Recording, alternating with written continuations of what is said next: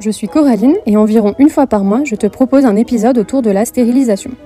Le podcast Stérilisez-moi, c'est un espace de parole dans lequel des personnes de tout âge et tout milieu viennent échanger autour de leur choix de contraception.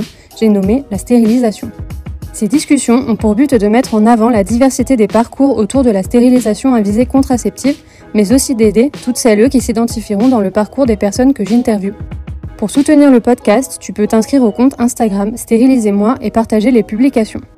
Tu peux également t'abonner au podcast et t'inscrire à la newsletter pour ne pas rater les nouveaux épisodes. Ton soutien sur les plateformes d'écoute et sur les réseaux sociaux est précieux. Il permet d'étendre la diffusion du podcast et ainsi de toucher plus de personnes en quête d'informations concernant la stérilisation. Je te rappelle enfin que sur le site stérilisez-moi.fr, tu as accès à de nombreuses informations pratiques et légales concernant la stérilisation, ainsi qu'à une liste de praticiens qui pratiquent cette intervention.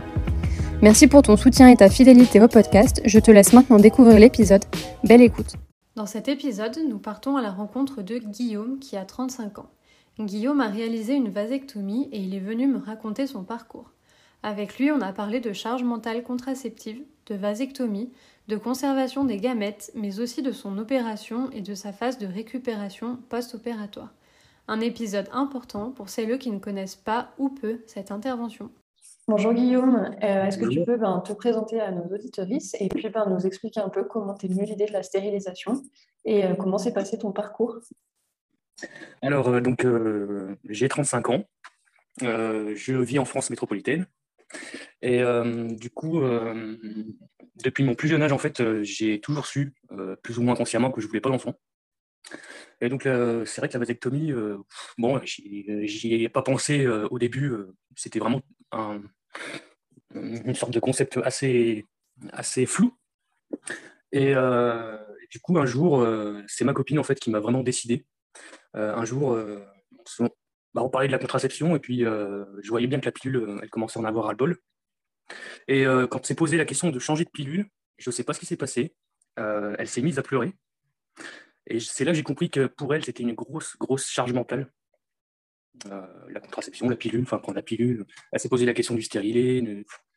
Et là, ce, enfin, là, ce jour-là, je me suis dit, merde, il y, y, a vraiment un problème. quoi.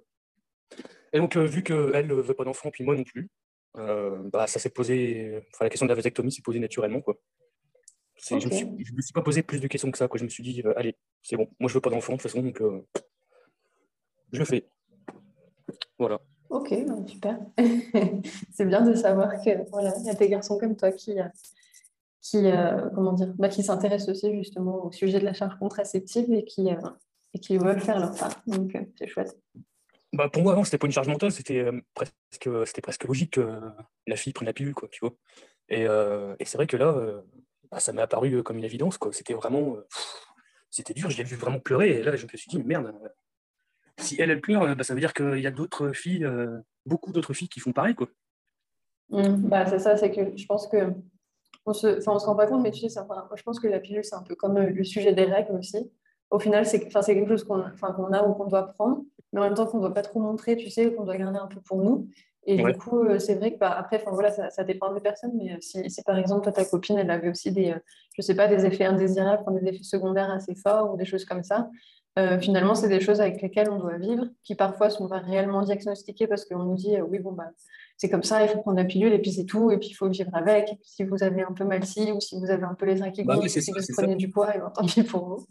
Non, mais c'est ça, euh, on, on, la file aux gamines de 15 ans pour régler les problèmes de règles, enfin, pour, euh, soit elles ne sont pas réglées, soit il y a des règles abondantes, ou, enfin, on la donne comme, euh, voilà, c'est normal, voilà, c'est normal. À 15 ans, tu prends la pilule, et puis voilà.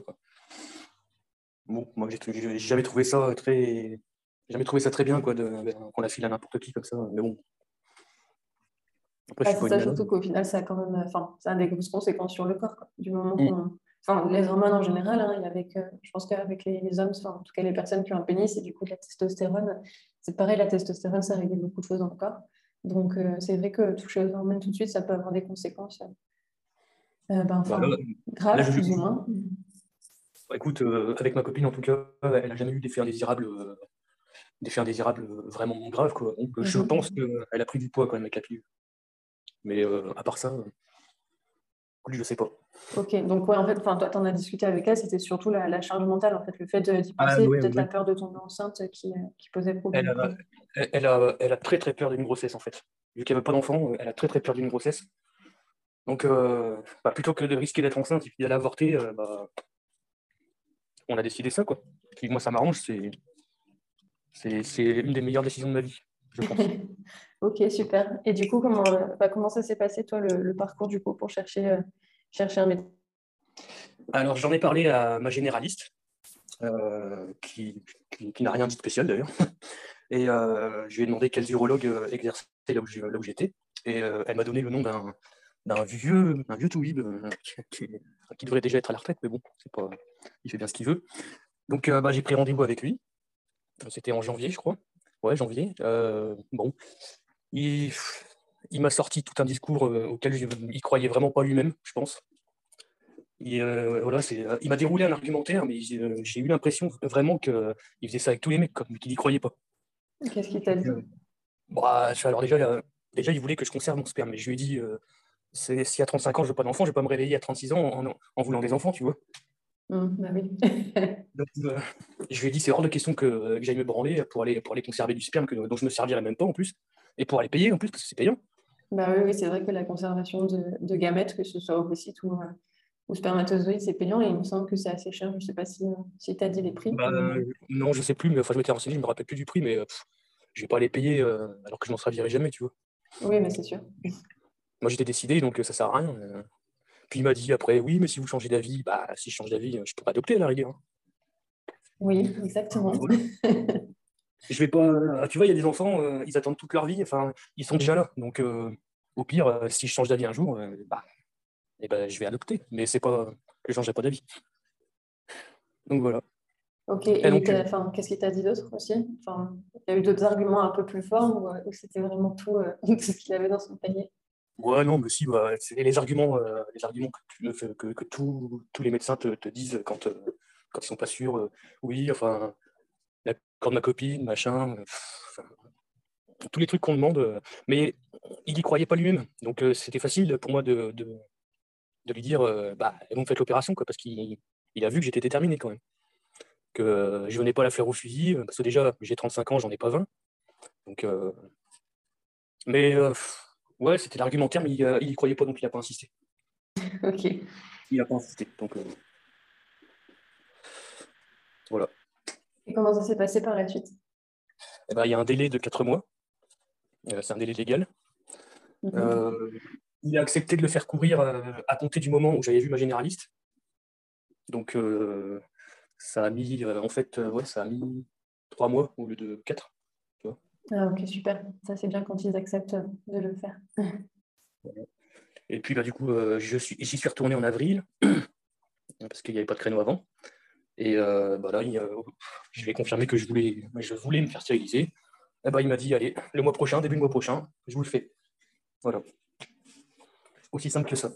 Ok, super. Et comment ça s'est passé le, enfin, le jour, enfin, le jour d'opération, l'opération et puis, euh, et puis l'après? Alors j'étais un peu stressé, je t'avoue, parce que lui, euh, il opérait, enfin, il opère sous anesthésie, anesthésie générale.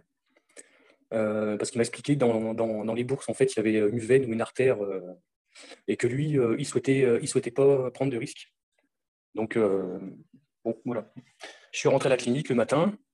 ils m'ont fait patienter longtemps parce que j'avais eu le malheur de fumer une cigarette. Donc, ils ne voulaient pas anesthésier. Ah merde. Ouais, bon, non, mais ça, je le savais. Hein. C'est moi qui ai fait le con.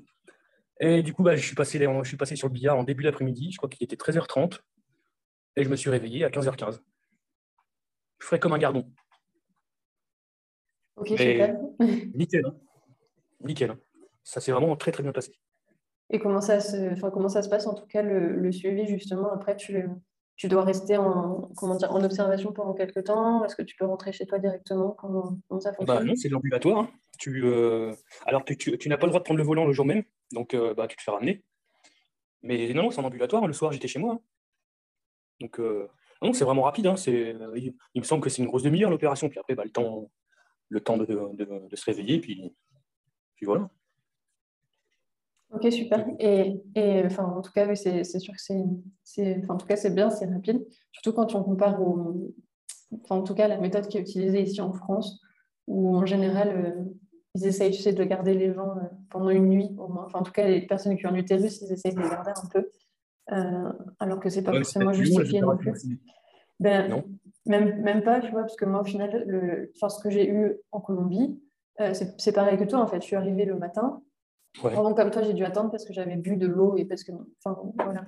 Ici, en Agen, c'est pareil, c'est sans eau non plus, donc tu n'as même pas le droit de boire un verre.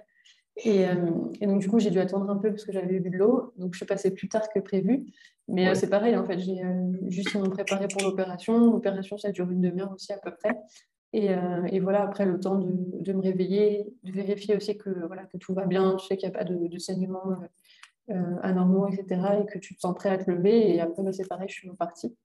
Euh, mais de, de ce que je vois en tout cas en, France, voilà, il y a beaucoup de médecins qui, euh, qui s'arrangent finalement pour que le, la patiente reste pour la nuit. J'imagine que c'est parce que du coup ça les arrange, parce que comme ça tu dois payer une nuit d'hôpital et ça coûte plus cher. J'osais pas dire. ouais, les médecins c'est des films en France. Hein. ouais, non, mais ils m'ont quand même fait pisser euh, pour voir s'il n'y avait pas de sang dans, l'urine, mais bon, écoute, euh, j'ai été pissé. Deux heures après, je sortais. Hein. ok, euh, génial. Et ça se passe comment au niveau de, du soin après chirurgie? Est-ce que tu as des choses en particulier à faire? Est-ce que tu as des points à faire enlever ou, ou est-ce que c'est des choses qui se désagrègent toutes seules? Comment ça se passe? Bah Alors là, c'est des, points de, enfin, des fils de suture qui, normalement, se désagrègent tout seuls. Donc j'en ai, vu tomber un un jour dans la douche. donc, je me suis dit, bon, bah, c'est bien. Euh, mais après, non, bah, il suffit de. Dans l'idéal, il ne faudrait pas fumer parce que la cicatrisation prend beaucoup plus de temps. Mais euh, bah, là, ça va. Hein. Franchement, ça va. Hein. Pas de soins particuliers. Tu prends ta douche comme, euh, tu prends ta douche comme avant.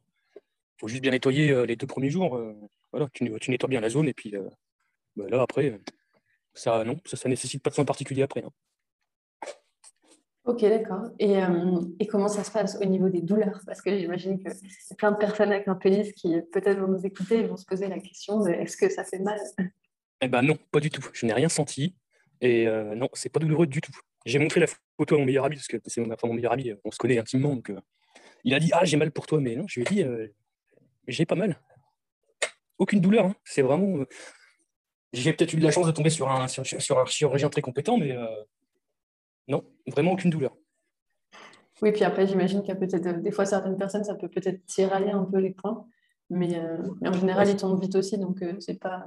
Bah voilà, non, mais franchement, si, je devais dire un truc, peut-être une légère gêne, mais, mais vraiment, non, c'est indolore. Hein. C'est indolore. Donc si, les hommes qui t'écoutent ont peur de ça, non, il faut pas. Super. Et du coup, dis-nous, comment ça se passe au niveau de ta libido? Ah bah, la libido, euh, elle est revenue comme avant. Euh, voilà. Je me suis abstenu euh, les deux, trois jours après parce que bon, voilà, faut pas trop tirer dessus quand même. Mais non, non, hein. la libido revient. Puis en plus, le, chirurgien le dit bien, il hein, faut vous masturber, il hein. faut vous masturber, il faut vider. bah oui. Vider les, les derniers spermatozoïdes qui sont encore là pour que ce soit vraiment efficace. Et euh, je, voulais, oui, je voulais demander au niveau de, justement de la, récupération, euh, est-ce que tu as eu des consignes, tu sais, genre euh, pas faire de sport pendant, pendant une semaine, un mois, enfin je ne sais pas comment, comment ça s'est passé à, ce niveau-là, est-ce que tu as eu ce genre de consignes? Non, j'ai eu aucune consigne particulière. Juste, juste me, masturber ou avoir des relations et puis, et puis aller faire un spermogramme dans deux mois, puis, trois mois. C'est les seules consignes. Ok, bah, génial.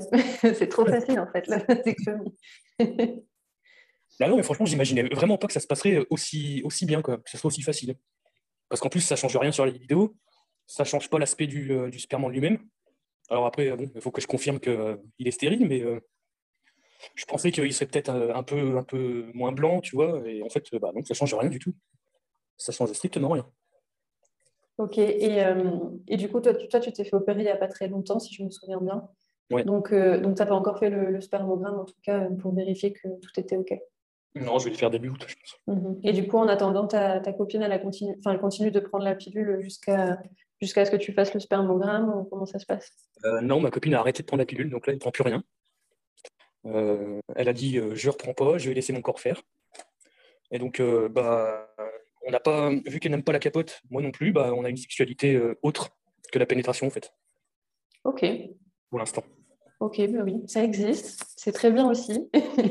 il, faut, il faut le souligner. Il n'y a pas que la sexualité pénétrative dans la vie. Et, et voilà, en tout cas, c'est bien que vous ayez, vous ayez aussi trouvé ça en attendant pour être sûr de ne bah, pas prendre de risques. Bon, tu sais, euh, déjà à la base, euh, bon, la pénétration, c'est pas, pas trop notre truc, donc euh, ça, bah, ça tombe bien, quoi. Mais après, bon, je peux comprendre qu'elle ne veut pas utiliser la capote, hein, donc moi, ça me gêne pas. Je fais maintenant une petite pause dans l'épisode pour te rappeler que tu as deux façons de soutenir Stérilisez-moi. La première, c'est de me suivre sur Instagram et de partager les contenus. Mais tu peux également, si Stérilisez-moi t'a aidé dans ton parcours de stérilisation, m'offrir un café pour me remercier. Ce soutien me permettra de financer le site internet et ainsi de rendre la liste de praticiens plus accessible à tous, mais également de pouvoir créer plus de contenu pour normaliser la stérilisation volontaire. Pour m'offrir un café, il suffit de te rendre sur le site internet stérilisez-moi.fr. Tu pourras également retrouver le lien dans la description de cet épisode et sur le compte Instagram. Merci pour ton soutien. Je te laisse maintenant poursuivre l'épisode.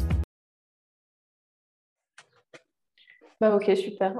En, tout cas, en attendant, j'espère que, enfin, j'espère que les choses vont, enfin, vont bien se passer. En tout cas, que le spermogramme, dans quelques temps, euh, sera une bonne, enfin, accompagné d'une bonne nouvelle. Bah, j'espère aussi. Hein. Et puis, euh, et puis voilà. En attendant, j'espère que, euh, comment dire, bah, que en tout cas, ce, ce changement sera bon pour, pour toi et puis pour, pour ta copine. Voilà, de toute façon, c'est vrai que c'est l'avantage de la vasectomie, c'est que c'est un peu moins intrusif que, le, que, la, fin, que la ligature, par exemple. Parce que du coup, c'est vrai que voilà, les, c'est juste couper un tout petit bout de peau tout fin, alors que pour, voilà, pour une personne, en tout cas avec utérus, il y a la, la celluloscopie, il faut faire une incision, etc. y mettre le gaz, c'est beaucoup plus c'est pour ça, euh, c'est une opération vraiment banale, donc euh, bah, quand on peut le faire, autant le faire. Hein. Et je comprends vraiment pas pourquoi c'est pas plus mis en avant en France, hein. vraiment. Mais c'est le, le problème de, de notre pays. On a encore une politique très, très nataliste et je pense qu'on est un des, quasi un des derniers pays d'Europe avec une politique aussi nataliste. Je pense, oui. Je pense parce qu'en Grande-Bretagne ou même en Belgique, euh, dans les pays autour, c'est quand même pas pareil. Quoi. Ah, c'est ça, j'ai entendu oui, que dans pas mal de pays, même, euh, alors pas forcément la ligature qui est des, trompes qui est mise en avant parce que c'est vrai que c'est plus invasif, mais ils ont tendance à conseiller facilement euh, la vasectomie. Euh, je sais que, même ici en, Colombie, alors c'est aussi différent parce que pendant longtemps, le, pays a eu des règles beaucoup plus strictes au niveau de l'avortement, c'était compliqué à obtenir. Mais, mais c'est vrai qu'il y a aussi beaucoup de, personnes qui ont éventuellement recours à, ben, à, la, ligature ou même à une vasectomie. C'est beaucoup plus, euh, beaucoup plus répandu. Euh, donc, euh, ouais, c'est vrai que c'est vraiment une question de, mentalité, en fait. Et de... Bah, c'est ça. c'est exactement ça. Même les chirurgiens, enfin, les chirurgiens que je suis allé voir, tu vois que bah, c'est. En plus, c'est son boulot, mais tu vois que quand même, il se doit de dire des trucs. il se doit de, de. Comment dire Il faut qu'il essaye de te décourager quand même, même s'il ne croit pas. C'est, je sais pas, c'est vraiment l'impression que j'ai eue, quoi. C'est vraiment l'impression que j'ai eue. Oui, bah, écoute. Au moins, il n'a pas, été, il pas été trop chiant, il t'a pas demandé euh, de, de, faire un bilan psychologique, des choses comme ça. non, non, non. Mais, euh, mais effectivement, c'est vrai que ça, c'est un sujet que voilà, j'espère qu'il va changer en France. C'est pour ça aussi qu'il y a le podcast. Comme ça, les, enfin, on va dire, les personnes qui se posent des questions et qui nous écoutent peuvent comprendre qu'il y a plein de parcours différents et que c'est pas parce qu'on veut pas d'enfants ou qu'on n'en veut plus, parce qu'il y a aussi, enfin voilà, encore une fois, la stérilisation, c'est pas réservé que au child free. Euh, mais voilà, c'est un, bon moyen en tout cas d'éviter de, prendre des hormones, d'éviter de prendre des risques aussi finalement. Euh, parce que voilà, on n'est jamais, enfin, on jamais à l'abri en tout cas d'une grossesse non désirée, euh, quel que soit le, enfin, le contexte. Donc, donc voilà, c'est quand même quelque chose de, super important et, et, qui aide vraiment les gens. Donc bah, ça allège, la charge. C'est là, c'est ce que je constate. Hein. Ça allège vraiment la charge de, de, celle qui, qui, prend la contraception d'habitude. C'est vraiment là, tu vois, elle a une impression de légèreté par rapport à ça. Ah oui, j'imagine bien. Et puis aussi de, de retrouver son, son, propre corps, enfin de, de, retrouver en fait comment fonctionne son propre corps et de le voir se, se réadapter, c'est aussi intéressant. par exemple, je sais que je, crois que j'en ai déjà parlé dans le podcast, mais moi, par exemple, quand, quand j'avais la, pilule, bon, bah, forcément, j'avais mes règles toujours à la même, à la même date, on va dire. moi, par chance, la pilule m'a jamais apporté d'effet indésirable. mais c'est vrai que j'ai jamais non plus vu bah, du coup comment mon corps réagit euh, finalement quand mes, quand mes règles arrivent. Ou en tout cas, j'ai peut-être vu avant de prendre la pilule quand j'étais plus jeune, mais pareil, quand, euh, quand on commence à avoir ces règles, qu'on est vraiment jeune, euh, c'est pas encore. On va dire que bah, voilà, justement, elles sont pas très régulières. il y a plein de choses qui sont variables, voilà, exactement. Le, le corps évolue. Et du coup, c'est vrai que, enfin, voilà, moi, je l'ai arrêté bien, bien longtemps avant la stérilisation. Mais euh, c'est vrai que maintenant, je le vois. Enfin, quand euh, je me souviens quand j'étais plus jeune, avant d'avoir la pilule, j'avais toujours le stress de est-ce que mes règles vont arriver et, n'y ai pas pensé et du coup, je vais tâcher la chaise ou des choses comme ça. Et en fait, maintenant, je me rends compte que ben non, en fait, euh, quand, quand mon corps, en tout cas, s'est adapté, on va dire, sur le, sur le long terme et qu'il a trouvé son rythme, mais en fait, on n'est jamais surpris vraiment quand on a ces règles qui arrivent parce que on a toujours le petit bouton qui arrive ou on a un truc, on a les seins qui gonflent. Enfin, on a, en général, on a un symptôme. Voilà, c'est ça, on a des signes qui nous montrent et ça fait qu'on peut le, enfin, voilà, on peut le préparer à l'avance. Et puis. Bah, euh, là, là, pour le coup, ma copine a arrêté la pilule. Elles ont, les règles ont eu du mal à revenir. Elles sont revenues. C'est nickel. C'est, euh, je pense qu'elle est bien mieux sans. Oui, bah, puis après, le, après l'arrêt de la pilule, de toute façon, souvent, il faut attendre euh, ça, dépend vraiment des personnes, mais souvent, il faut attendre plusieurs mois pour que vraiment le corps euh, retrouve son rythme normal parce qu'il faut vraiment qu'il élimine toutes les, hormones de synthèse. Mm. Et puis, euh, et puis au-delà de ça, après, il faut qu'il retrouve son rythme naturel aussi. Mais, euh, mais c'est vrai que c'est aussi quelque chose de rassurant quand on prend plus la pilule, c'est que quand on a ses règles, on sait que c'est vraiment ses règles et pas quelque chose finalement qui a été provoqué euh, et, on sait qu'en principe, on n'est vraiment pas enceinte. Quand on voit ces règles arriver, on sait que c'est des vraies règles et donc euh, normalement, il n'y a pas de déni de grossesse, de choses comme ça. Donc je pense que c'est aussi, euh, ça a aussi ce côté rassurant. Non, mais c'est tout bénéf. Hein. Vraiment, il faut vraiment que tu martèles ça auprès des hommes que tu, qui te suivent ou que tu connais. C'est tout bénéf. Enfin, pour ceux qui ne veulent pas d'enfants. oui, bien sûr. Après, après, de toute façon, c'est vrai que on le, on ne le dit pas toujours souvent, mais c'est vrai que la vasectomie, euh, techniquement, est considérée comme, euh, comme euh, comment on dit, enfin, elle peut être défaite, on va dire, quand vraiment on change d'avis. Et en principe, comme de la même façon, voilà, les, canaux déférents dans les testicules sont beaucoup plus simples d'accès que les trompes chez une personne qui a un utérus. voilà, l'opération est, est, plus simple à faire et en général a plus de succès que pour une personne qui aurait eu une ligature. Euh, voilà. Après, en, en, général, en France, je pense que ça vient aussi de la politique, on va dire, nataliste. Euh, ils préfèrent considérer que c'est euh, irrémédiable, qu'on peut vraiment pas revenir dessus, pour éviter, on va dire, les, les, faux espoirs. Et, surtout, je pense que c'est un argument aussi pour justifier le fait que finalement, ils ne veulent pas accepter ben, l'opération de base. en disant ah non, c'est définitif, vous pouvez vraiment pas revenir en arrière. Bah, moi, c'est ce qu'il m'a dit et il m'a appris un truc. Et puis, et puis finalement, c'est pas si con que ça. C'est que lui, il faisait pas ça parce que si, si tu reconnectes les canaux déférents, en fait, au bout d'un moment, tu peux être, enfin, tu peux être allergique à tes propres spermatozoïdes. Ah ouais? C'est ce qu'il m'a dit que ça arrivait. Donc en fait, on fasse une, c'est quoi, c'est vaso-vasostomie, c'est ça? Euh, Je sais même pas le, terme. Mmh et que si, euh, si tu fais l'opération inverse et, que ça marche, bah, tu peux quand même être allergique à, tes propres spermatozoïdes. Donc, euh, bon. Donc, euh, oui, effectivement, je considère ça comme définitif. Ok, bah, je ne savais pas. Je savais que c'était possible que, par exemple, dans le cas d'un couple hétérosexuel, une, une, enfin, voilà, justement, la, la femme puisse avoir un, une allergie au, sperme de son, de son conjoint. Je sais que ça existait, c'était rare, mais ça existait. Et du coup, je ne savais pas qu'on pourrait avoir une auto-allergie à soi-même. C'est ça, bah ouais. moi non plus, je ne savais pas. Bon, J'imagine que ça reste quand même des cas assez rares. Mais, euh, mais oui, c'est vrai qu'au final, c'est enfin, quand même mieux de le considérer comme, comme définitif parce que voilà, une opération, euh, dans un sens ou dans l'autre, c'est jamais anodin. Enfin, passer par une, une, une, anesthésie, euh, que ce soit générale ou non, ça reste quand même un risque. Ah, et puis, euh, ça détraque un peu le corps aussi, il ne faut, aussi pas se mentir. Reconnecter, euh, enfin, reconnecter en, ayant euh, moins de 50% de chances de succès, bon. enfin, je sais pas, moi je vois pas l'intérêt de faire une, vasectomie si c'est pour, bah, si pour faire des trucs en sens arrière après. Quoi. Oui, c'est sûr. Et puis après, comme, comme tu disais, bon, évidemment, c'est ça dépend des personnes, tout le monde n'est pas ouvert à ça, mais c'est vrai que si vraiment un jour tu te réveilles et que tu as envie d'avoir un gosse, tu peux toujours adopter. Et ben, voilà. en Colombie, voilà, c'est ici. Donc, oh, mais... non, mais j'ai jamais vu de gosse, et puis, j'en ai déjà une, j'ai une filleule, ça me suffit amplement. c'est ça. C'est souvent ce que je dis, les enfants, c'est bien chez les autres. Exactement. ça, on, les a juste un moment, et puis après, on sait qu'ils rentrent chez leurs parents. voilà. On les a juste pour le bien, le, Que pour les avantages et pas les inconvénients. Voilà, tout à fait. C'est un peu comme, tu sais, les, les, bah justement, la, famille, quand il y a des personnes qui ne veulent pas d'enfants et que leurs parents insistent, non, mais je veux être grand-père ou grand-mère, etc.